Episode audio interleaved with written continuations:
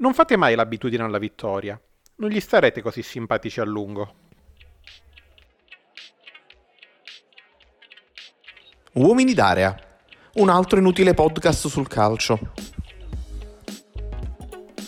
Bentornati. Questa semplice ma sempre efficace frase di Sir Bobby Charlton ci riporta alla mente due cose. La prima è che il successo è effimero. Oggi sei un vincente, domani, al primo intoppo, sei buono solo per il calcetto del giovedì. Lo sa bene Sinisa Mihailovic, ieri eroe di Bologna e oggi primo responsabile di una debacle che magari parte da altro, tipo la cessione di Tomiyasu a fine mercato senza aver trovato un adeguato sostituto.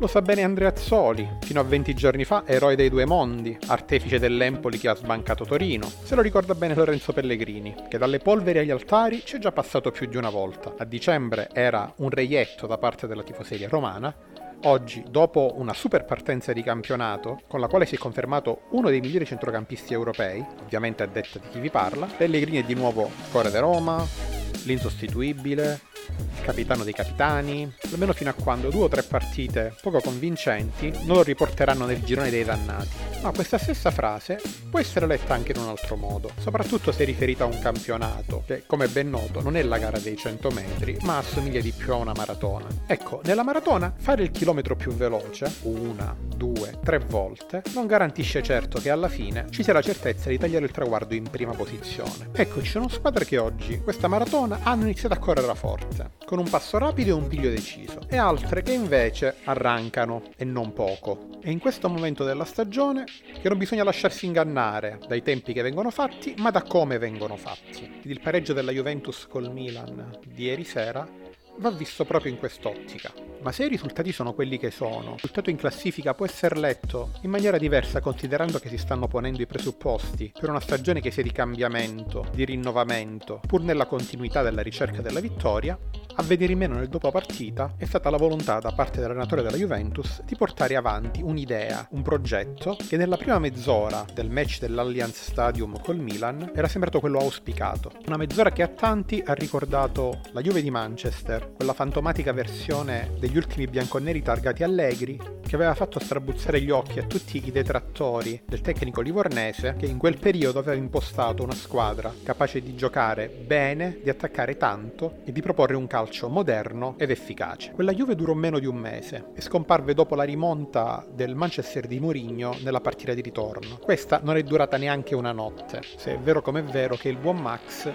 si era maricato di non aver difeso abbastanza il risultato. Peccato che la Juventus abbia avuto il controllo della partita fino a quando ha avuto la palla tra i piedi e ha smesso di averla nel momento in cui ha scelto, sempre parole sue, di rinculare all'indietro. Vedremo se queste dichiarazioni sono state fatte per alleggerire un po' di pressione sulla squadra o se riflettono veramente il suo pensiero. Non bisognerà aspettare molto, 48 ore e i bianconeri saranno di nuovo in campo contro lo Spezia. Prima di lasciarvi lasciateci ricordare il grande Jimmy Greaves, uno degli attaccanti più forti di tutto il calcio inglese. Un attaccante nato e cresciuto per il gol, un vero rapace negli ultimi metri, con uno stile tutto basato su rapidità di esecuzione e anticipo. Poche giocate spettacolari, niente tocchi di classe alla Bobby Charlton. Un uomo sempre al posto giusto nel momento giusto del 61, Jimmy Greaves passò dal Chelsea al Milan, dove giocò solo 10 partite, peraltro segnando ben 9 reti, a dimostrazione delle grandi doti del calciatore inglese.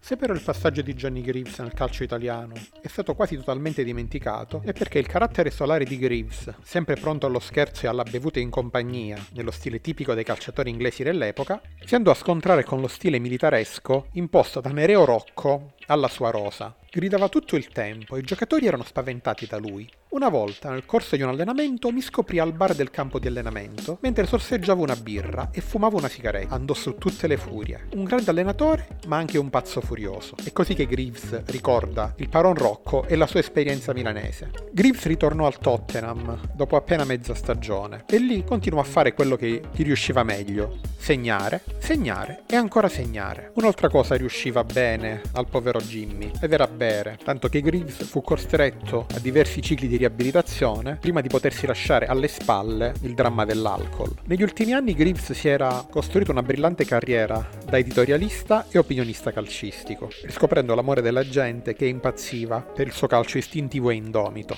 amato da tutti, eccetto da quel genio egocentrico di Brian Clough, stesso e delle sue abilità da attaccante, ebbe a dire, come riportato da David Peace nel maledetto United. Certo che è un record. Conosci forse qualcun altro che abbia segnato 251 gol in 274 partite di campionato? Il pidocchioso Bobby Charlton? Il fottuto Jimmy Greaves? Hanno forse segnato tutti quei gol in così poche partite? Col cazzo che li hanno fatti.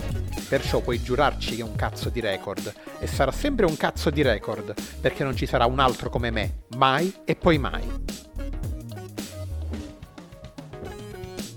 Ci risentiamo alla prossima puntata. Ciao!